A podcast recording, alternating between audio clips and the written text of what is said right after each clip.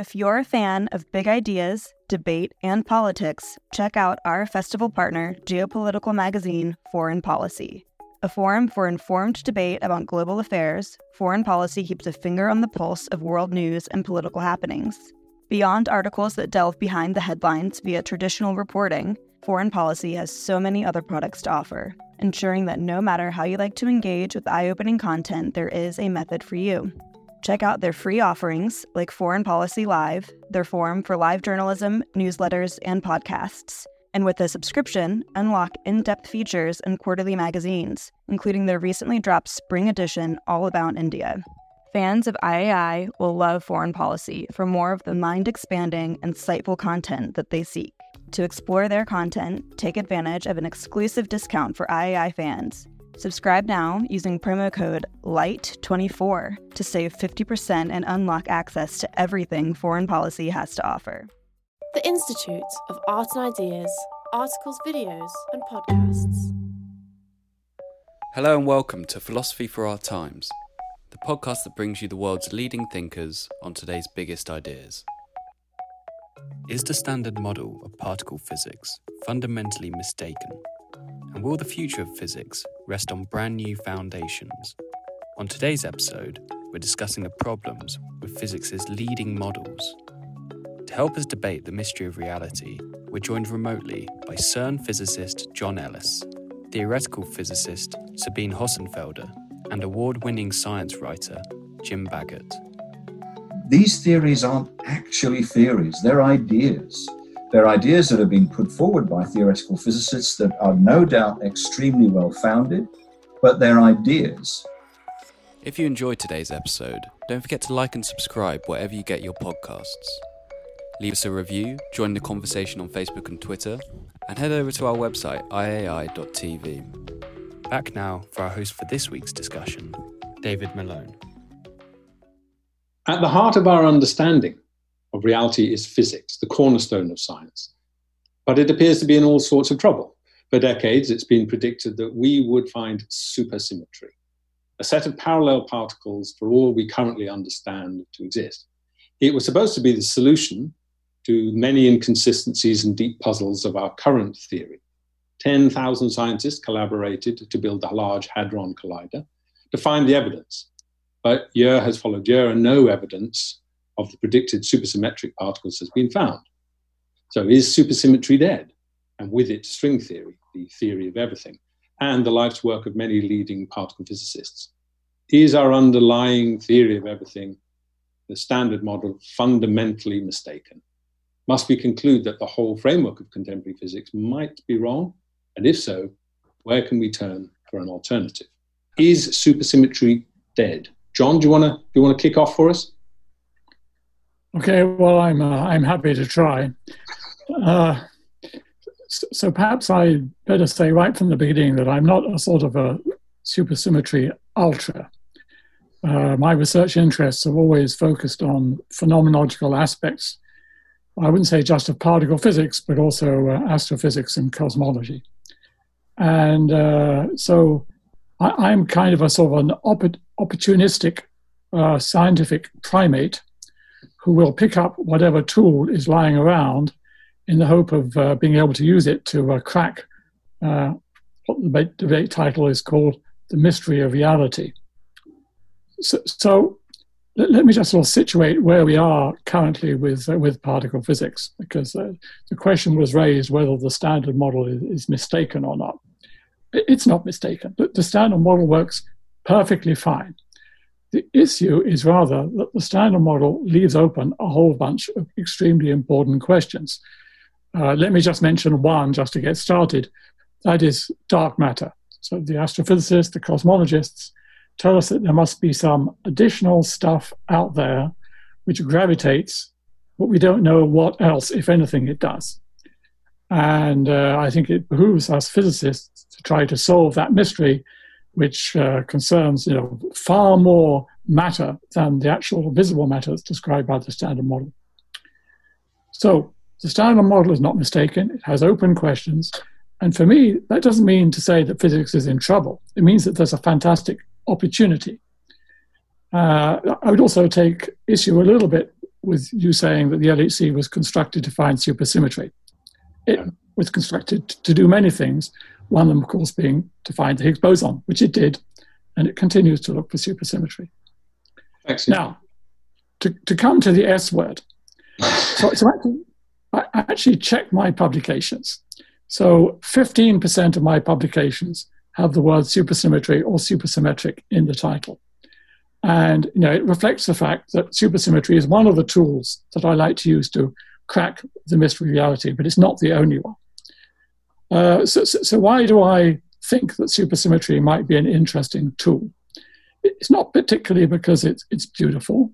I- think that uh, something which works well is beautiful. I, I was interested, I think principally my interest was triggered by the possibility that supersymmetry could provide the dark matter.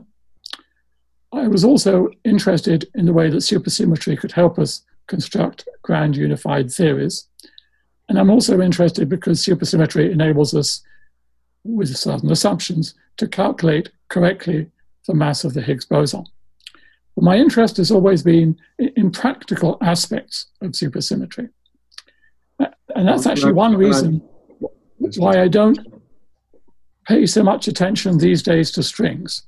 You know, back in the 1980s, I worked a bit on string theory and string model building, but I basically gave up on that because it seemed to be very difficult to make contact with reality. So, anyway, there you are. I'm interested in theories that can help us understand the mystery of reality. Thanks, John. Jim. Right. So uh, my perspective on this whole debate um, is is really just a question of uh, very simply, very simply, honesty and integrity. Particularly at a time like this, we're here having a virtual festival because of a pandemic that swept across uh, Europe and the US and is now sweeping across South America, where uh, the messages from our governments about following the science are fundamentally important for us as citizens to decide what it is we do and how we behave. And for this to work effectively, we, we've got to have some level of trust in scientists. Now, physics is the hardest of the hard sciences. Um, and, and yet, and, and I'm not pointing any accusing fingers at, at John in, in this particular situation, but the very framing of this debate, as David has just given it, tells us that something fundamental has gone wrong. Because the standard model is not superstring theory and supersymmetry. The standard model is a set of so called quantum field theories which work perfectly well, but as John says, are full of explanatory holes. Now, that's unsatisfying because we'd like answers to some of the questions that we, we have about dark matter and uh, Higgs mass and other things. But as a result of the hype surrounding supersymmetry and string theory for something like the last 30 or 40 years, there's now a great confusion, I think, amongst the general public of the status of these theories. These theories aren't actually theories, they're ideas. They're ideas that have been put forward by theoretical physicists that are no doubt extremely well founded, but they're ideas. And somehow, as a result of endless streams of popular science books and documentaries and articles published in the popular press, we have this general idea that these, these are the, the theories that explain the nature of our reality. They do not. Okay. If you think of supersymmetry like a car, we, we test drove this car at the Large Electron Positron Collider years ago. We test drove this car at Fermilab in, uh, Chicago, in, uh, in, in the US. We test drove this car around a 26 kilometer circuit called the Large Hadron Collider, and every time the car broke down. Now, we have a glossy brochure that tells us what supersymmetry will do for us, and you've got to make it, now make a choice. This car has broken down many, many times. Do you still believe what the glossy brochure about this car tells you? Or do you decide, in fact, that that's actually not a car? All you've got is the glossy brochure. Thanks, Jim. Sabina. Yeah, so I, I think I would like to directly answer your question Is supersymmetry dead? Um, the answer is no. It, you could say it's undead. Uh, you can't kill it. Uh, and, and that's, that's a problem. Um, so it, it helps to look a little bit at the history that uh, Jim already outlined a little bit. Uh, supersymmetry um, goes back to an entirely mathematical idea, or actually, I should say ideas, because it was simultaneously discovered by several people sometime in the 70s. And uh, it was then uh, recognized, as John already said, that it would make uh, a potential explanation for dark matter uh, and it would aid the unification of the interactions. And, and that, I think, excited a lot of particle physicists. However, supersymmetry ran into conflict with experiment already um, in the 1990s, very early. And it then had to be fixed uh, by adding another assumption on top of it so that it would still be viable. And then it was expected to show up uh, at the Tevatron and at LEP and then ultimately at the LHC. And that um, was just not the case. And um, so I don't think that's particularly convincing uh, for a theory. Um, the other problem with supersymmetry is that you said in the introduction that it solves inconsistencies. It does not it is an entirely superfluous um, idea. It does not actually solve any problem. The only reason that um, a lot of particle physicists like it is that, as I keep saying, it's uh, pretty. Um, they were hoping it would solve certain problems, uh, but in the end, it turned out um, it did not. And uh, John uh, rather confusingly said that it helps you to calculate the Higgs mass. Um, this is just not the case. You can't calculate the Higgs mass with or without supersymmetry. Okay, thank you very much. So, uh, if if I've understood you, basically, we, we, we have a rather elegant, naive, beautiful idea. I'm, I'm, to say theory because of what Jim said, but certainly an idea. And it's beautiful when it springs out of the mathematics. So the, the, I suppose the question is if supersymmetry was correct, um, John, w- wouldn't we have actually found convincing physical evidence by now, or do you think we have? Well, I certainly don't think that we found evidence for supersymmetry. So, uh, at least I found know, one point of agreement with the uh, other participants in the debate. I think I pretty much disagree with pretty much everything else. Uh, so, uh, first of all, I think that the non-appearance of supersymmetry so far uh, is not in conflict with, with, the theory or the idea, whatever you want to call it. Um, but perhaps I should first of all come back to uh, the question: Is supersymmetry dead? Mm. And uh, for that, I think I tend to agree with Sabina. I found a second point of agreement uh, that it's, it's not dead. Um, I think I probably will die before supersymmetry does. Okay, and uh, I think the reason for that is that uh, there's nothing in the idea or the you want to call it the theory of supersymmetry, which tells you what the mass scale of supersymmetry should be. And uh, you know, we had some ideas about what it might be, uh, but all that we can do so far is to say that experiments have shown supersymmetric particles have to make more than something like that, like a thousand times the mass of the proton. And so I, I, I disagree with the assertion that not finding it at LEP uh, killed the theory. There was no prediction, solid prediction, that it should be detectable at LEP. Similarly with the Tevatron. I would even say similarly with the LHC. I think that the, uh, the, the best hints that we have about what the scale of supersymmetry might be, if it exists, are provided by dark matter and by grand unification, which uh, I mentioned, which also uh, Sabina mentioned. And uh, those suggest that it probably doesn't weigh more than maybe 10 TeV. Uh, but those arguments are, are, not very precise. It's very difficult to be precise about what the SUSY mass scale might be. I tried once upon a time to do it, but uh, I, I, don't believe that that attempt was, uh, was useful at all.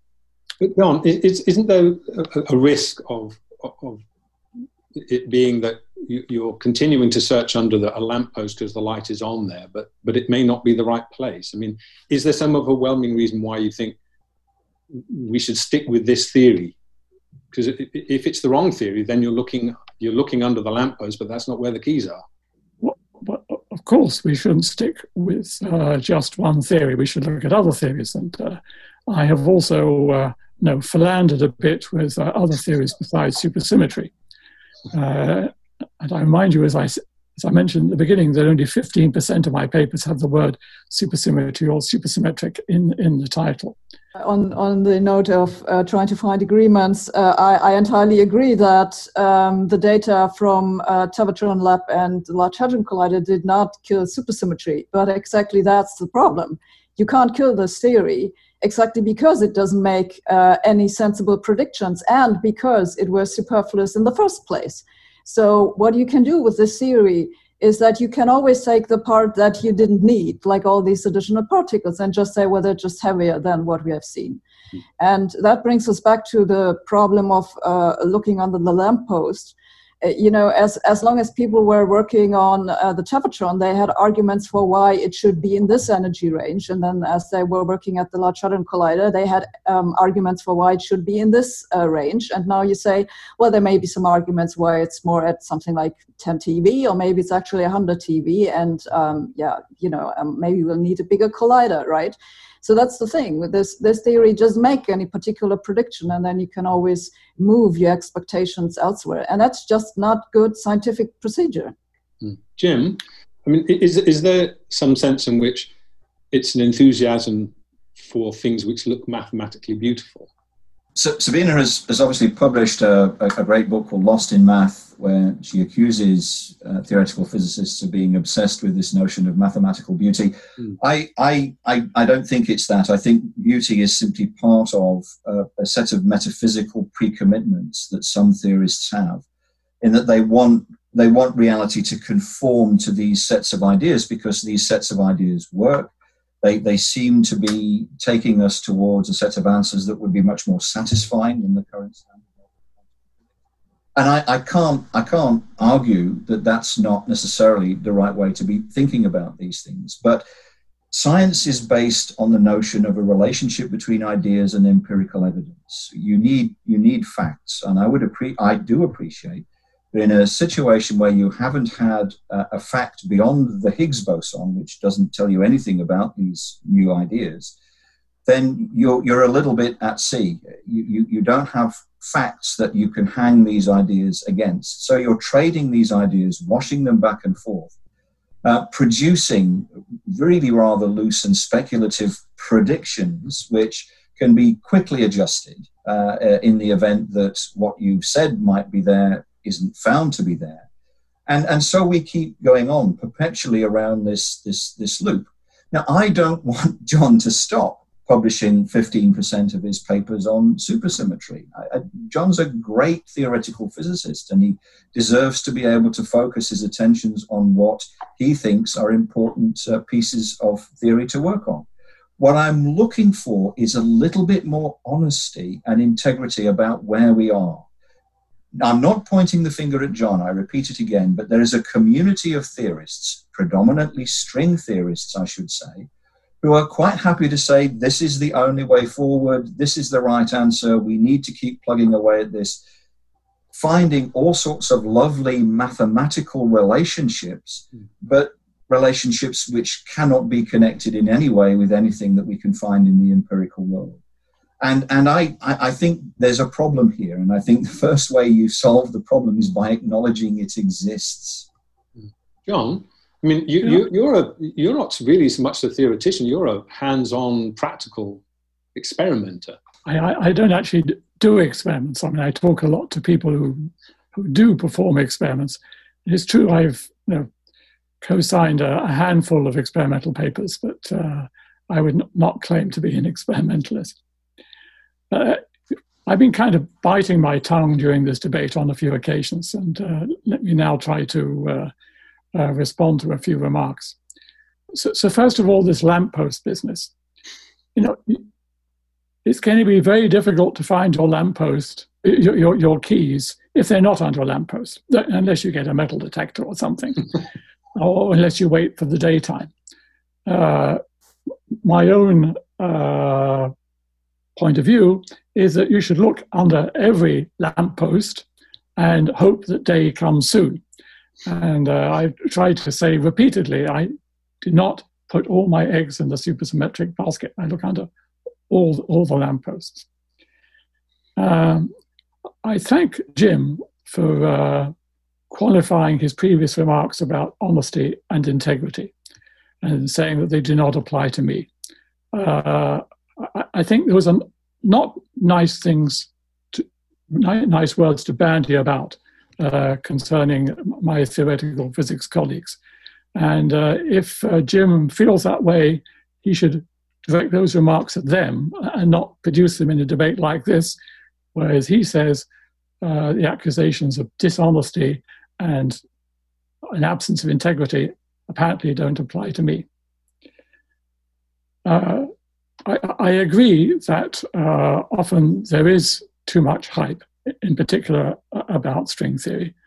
And uh, as I commented earlier on, I uh, was very interested in string theory in the 1980s, did a little bit of work on it in the 1990s, but basically have cooled off on it since, just because I find it very difficult to make empirical predictions in the area of fundamental science, fundamental physics.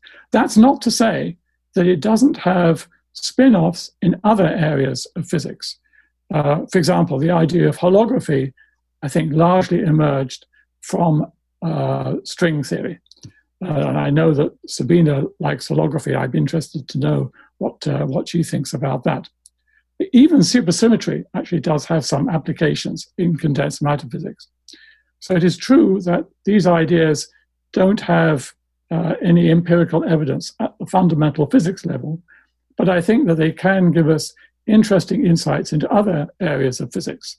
Can I just uh, quickly yeah. quickly respond to that? Please, yeah. I, I, I feel bad about doing this, uh, but um, there was an interview with John published by CERN on the 10th of January this year. And I, I just wanted to quote something back. Uh, the question from the interviewer was if supersymmetry is not a symmetry of nature, what would be the implications for attempts to go beyond the standard model, such as quantum gravity? And John's answer was, We are never going to know that supersymmetry is not there. I'm sorry, John, that's not a scientific statement. It's a metaphysical commitment. We might just as well say we're never going to know that God is not there. And, and when I mean integrity and honesty, I, I don't mean it in, an, in a sense of, of blatant lying or falsehoods. What I mean is, is, an honest evaluation of what the possible risks are of committing to this kind of metaphysics. We go this way, which means often the community of theoretical physicists don't go that way instead. And what are we losing out on by, by being directed by those in authority, uh, those that tend to speak um, uh, with, with the authority of church cardinals, perhaps, uh, within the theory community? Uh, they direct where young theorists are going to be interested in doing their research, doing PhDs, and a whole generation of theoretical physicists are now growing up with the idea that it's okay to produce this speculative stuff without worrying over much about whether it's ever going to connect with anything we can measure. Um, I'm sorry, Jim. I must take issue with what you just said. It, what I remember saying, what I think you also read out, is that I said that you could never be sure that supersymmetry was not there. I somewhat paraphrase. And I think that's rather similar to what Sabina also said earlier on. Okay. But and I think it's correct. But that doesn't mean to say that you don't carry on looking for it. Okay. Um, should we should we move on to our second theme, which is, as I, suppose it's a, it's, a, it's, an, it's an even deeper um, question, which is, could the standard model be fundamentally mistaken? I mean, so, some people seem to feel that we're at a point where we really do need to, to question, you know, the whole edifice. Um, Jim, do you think that it's that we need to go that far, or? Um, I, I, I'm, I'm not, and, and John will smile, I'm sure, when I admit this. I am not a professional theoretical physicist. Sabina is, John is. Um, I'm not necessarily best placed to judge. I can only give you an opinion based on having studied this area as an observer for um, uh, you know, a few decades. Um, I think it's it's it's a it's a mistake to not try to build on foundations that we already have. But and, and I, I wouldn't know what the real answer to your question is. But when we talk about the standard model, I think we also have to respect what it is. Um, it is not some kind of unified structure where we have uh, an explanation for the behavior of electrons, uh, quarks, uh, and, and all of the force particles that bind these things together and cause them to interact. It is actually three separate quantum field theories. Um, and they don't join up. Uh, we, we've spectacularly failed to find a grand unified theory based on some magical symmetry that would bring all of these things under one roof, as it were. And, and that's clearly not right. I mean, I'm not saying that there must be a, again, it's a metaphysical commitment on my part to say somehow these things should come together. But intrinsically, it seems um, foolish to declare that now these things should be forever separate. It, it makes no sense. We describe uh, quarks using, uh, based on the color force, using quantum chromodynamics. We also describe quarks through their behavior as with different flavors through what I tend to think of as quantum flavor dynamics, but it's electroweak theory. So, you know, somehow these have to join up. Hmm. And I, I w- have worried for a very long time that in leaping to string theory, for example, which is underpinned heavily by supersymmetry, we, we're rushing for an answer. Um, which you know, which sweeps everything together, rather than looking at this in small pieces, saying how can we how can we make this better joined up. Sabina,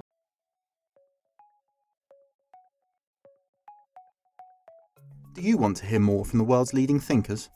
If the answer to that question is yes, subscribe to IAI.tv for unlimited access to thousands of debates, talks, articles, academy courses, and live events. Are you bored of the surface level news, politics, sports, and entertainment coverage on your newsfeed? Go deeper.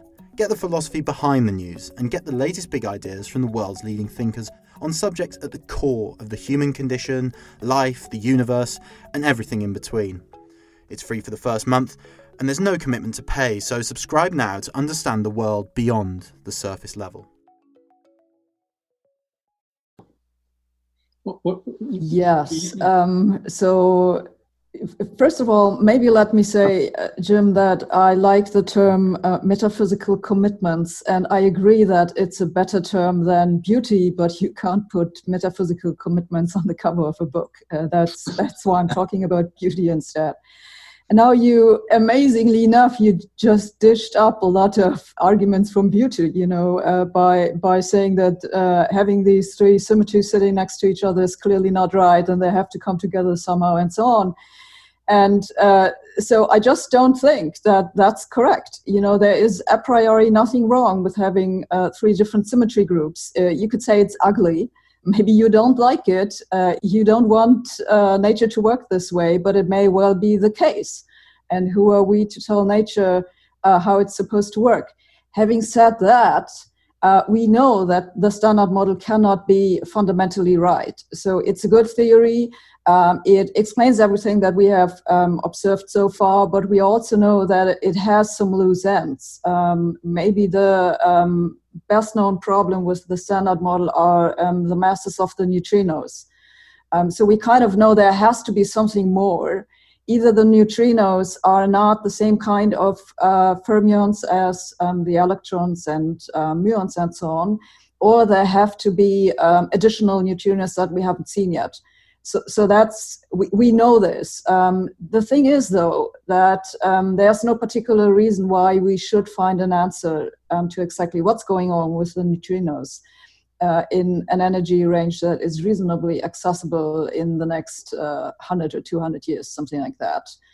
Um, there are other problems with the standard model. Um, one is, for example, since you were speaking of these uh, three uh, symmetries, if you push it to very high energies, things eventually start going wrong. Um, we also know that um, it uh, it doesn't want to cooperate with gravity, which really it should. So that's that's this whole problem of quantum gravity. So we do have real problems uh, in the foundations, and we know that that's not it. Uh, you know, there has to be more uh, than the standard model, um, but uh, supersymmetry really doesn't help with it. And uh, string theory was supposed uh, to be an answer uh, to all these problems, basically, but it didn't quite pan out the way that they hoped it would. John, um, you, you, you, you said before that you you know you looked at string theory for a while and you thought, mm, no, I'm, I'm not, I'm not keen on string theory. You didn't think that's where you wanted to put your effort particularly. But do you feel that whatever theory we're going to come up with is going to um, just clear up the problems in the standard model, or do you think there, there is a chance that the standard model would be significantly reworked? So, the, the, the question for this part of the debate is is the standard model mistaken? Mm. And uh, I've already given my answer to that. The answer is no. And uh, I would agree with what Sabine said that it leaves a, a lot of uh, quote unquote loose ends.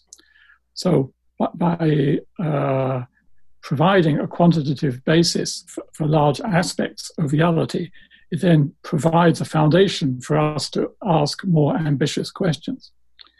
So I, I would uh, include in my list of questions uh, many of those that uh, Sabine mentioned. I have actually a little standard list of seven of them. One is that within the standard model, if you try to extrapolate up to high energies, uh, it looks like the vacuum uh, is unstable. Uh, there's the problem of neutrinos that Sabine mentioned.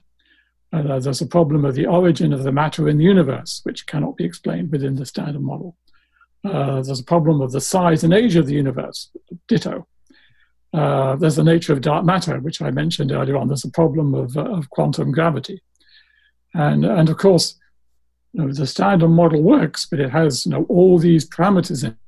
And uh, you know, we would like to have a theory which has fewer parameters, but uh, I sort of put that at the end of the list because uh, I think that's not you know, such a, an empirical, practical issue as the other ones that I mentioned. I mean, to an outsider, those sound like whopping big problems rather than loose ends. Or is that just how things seem when you're an outsider? Do they seem manageable? so when you say you, know, you know how it is. You find a loose end, and then you pull on it, and then the, the whole pair of trousers unravels. Right. I, I, was just wanting to come back briefly to this I, this notion that, that Jim's raised and um, about I, metaphysical commitment, because in some way, don't don't scientists have to be metaphysically committed to something? because you, you, you put your life into it. So it's, it's not, it's not a, a sin, is it, Jim, to, to do that? It's just something you have to be aware of. No, I don't don't get the idea that I, I bandy the word metaphysics around as a pejorative term. Uh, that's not that's not my intention. Um, I, I, I, I, I, try to think of, of theory building as a relationship between ideas and, and, and facts. Uh, you, you, you bring. I've, I've developed a very meta, a very elaborate metaphor for this, which is in my latest book, but I won't distract you with it here. Effectively, the challenge of theorists is to bring these ideas, how they think nature is or how it works, together with the facts. And, and there's a there's an iterative process. We, we adapt the ideas in the face of the facts. In the face of the ideas, we go and look for new facts, uh, and we learn something a little bit more as we go through this iterative process. But, but there are essential ideas that, that in themselves will never be proven, will will never have evidence for them. And in the way we use mathematics, actually, and sometimes some of the assumptions we make uh, are, in effect, metaphysical assumptions which will never be proven, except when we've put the whole lot together and we see that they do provide an adequate explanation or understanding of the facts. Then we call it a theory. We call it the standard model of particle physics. Um, so, so metaphysics is ingrained. It's a, almost a lubricating oil uh, that we need to make theories work. Um, and, and I think it's a mistake to think, well, if you just want to use the facts, then you become what's known as an instrumentalist. You don't care about understanding anything. You just want to crank a handle and make the right kinds of predictions. And no one gets any fun out of that. So let's not do that. but, but we come to a point, though, where the, the blend isn't right there's too much metaphysics. There's too much of, too many of these metaphysical pre-commitments, and there aren't enough facts. So in this relationship, I, I, I point to Scylla and Charybdis. Uh, Scylla is instrumentalism; it's just using the facts to crank a handle. Charybdis is a wild whirlpool of metaphysical nonsense about the nature of reality. And I do feel that some theorists have been drawn into this whirlpool. They've got stuck in the ideas and have given up, in fact, trying to trying to attach these ideas in any way to facts. Thank you. Um, let's move on to, to our last um, theme, which is I'd like to come to you, Sabine, if I may. Um, we've given the standard model quite a shake. Um, do you think that there's a chance that we could rest the future of physics on different foundations? Yes, certainly. As I said, um, the standard model has several problems that we know require a solution. So that just cannot be the end of the story. There has to be more. So I think the answer to this question is just, yeah, you know, we, we need uh, other foundations.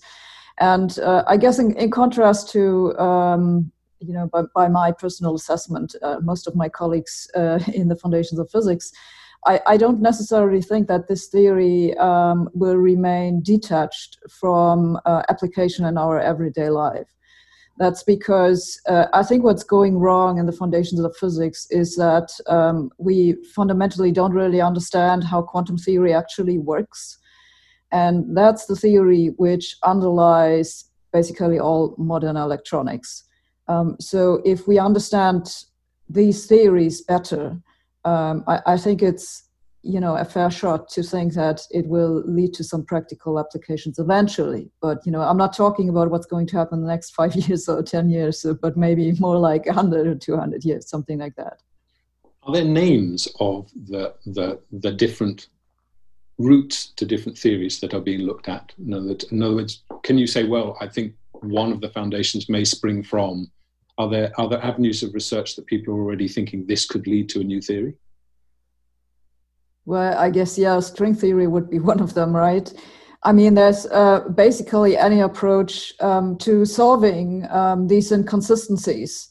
Um, that, that are all the approaches to quantum gravity, basically, and um, also in the in the foundations of quantum mechanics, you have people who work on um, finding what I would call a physical description of the measurement process. So models with uh, spontaneous collapse, uh, something like this, which uh, I know a lot of people are dismissive about, but I think that that's the way forward. Maybe not exactly these models that people are talking about right now, but you know, in principle, the idea I think is is the right one. There's something lacking in the description of quantum theory um, that we have to better understand if that's the case, are, are people doing the wrong experiments? Yeah. Yes, yes. So actually, this this is a comment which I didn't get to make about uh, your lamppost uh, uh, comments. The, the thing with the foundations of physics is that we get to decide where to put the lampposts um, right? So if you build a bigger particle collider to study what's going on at high energies, that's what you're going to do. and then that's where you're looking for the new physics. So we have to think very carefully about uh, what are the experiments that we spend money on. And for a long time, the trend has been to just go to smaller distances or higher energies. And uh, it looks to me pretty clearly that uh, right now this is just the wrong direction to go. There's nothing to find there. there we have no reason to think that um, there, this is going to lead to progress right now. Uh, in, instead, uh, it, it, seems to me we would be more likely to make progress looking at um, large composite systems. This is something that people are pushing in certain corners of quantum technology, but it's certainly something where we could be doing more. And it's also the story about dark matter is not remotely as simple as John made it sound in the beginning. We don't even know for sure that it's actually a particle. And um, there, there are certainly um, better observations that we could make uh, that would help us to at least figure out uh, is it a particle or is it actually something about the theory of gravity that we're getting wrong? Uh, and so, so these are some loose ends where I think we could be doing more uh, that would be more likely to move us forward than you know trying to test supersymmetry over and over again. I, I love the fact that just not understanding quantum, quantum mechanics properly is just a loose end. That seems like a big old loose end. Uh, yeah. It's kind of in- interesting, though, uh, if, if, I may add, that um, for, for, a long time, you know, even, even, when I was a student, it was kind of the foundation of quantum mechanics was something we're not really allowed to talk about because people would think you're nuts. Um, but uh, now, in, in the past decade or something, there have been so many new uh, experiments uh, and just uh, entirely new possibilities to test the theory that it has become okay again to talk about the foundations of quantum mechanics. Well, was I, I, I think that's a good trend. Yeah, Einstein said that he thought there was something, but we didn't understand quantum mechanics. And then everyone was rude about Einstein. And I thought, there is something we don't understand about quantum mechanics. Well, there are lots of physicists who have said something like that. John, it's a debate that's only been raging for hundred years, David. So don't, don't, don't worry about it. We'll get there. John, you know, I, I, don't know whether people can see my T-shirt, but I carefully chose a T-shirt. Tell us, tell us what it means, John. Oh well, it uh, it shows the uncertainty principle, uh, which of course precisely is one of the bases of quantum mechanics, and somewhat over hundred years ago. Anyway. Do, do you agree that, that, that we don't understand something in quantum mechanics and that maybe this is a, would be a good place to put a lamppost? Well, I, I certainly would say that I don't understand uh, quantum mechanics. W- whether there is anything that there to understand that nobody understands, I, I, I don't, I don't know. Uh, but uh, I mean, different people have different points of view on this. I mean, Einstein once uh, famously said that uh, he doesn't think that God plays dice with the universe. Um, people still nowadays uh, sometimes try to uh, resurrect the idea that there might actually be a deterministic description down there somehow. Uh, so, 't Hooft is giving a talk at a virtual meeting where I'm speaking next week. I think he's going to say something along those lines. So it, it's not something that I choose to spend a lot of time on because I don't see myself being able to very, make very much progress on it. But I would certainly be in favor of uh, people, uh, you know, trying to find some lampposts in that direction and uh, and looking underneath them.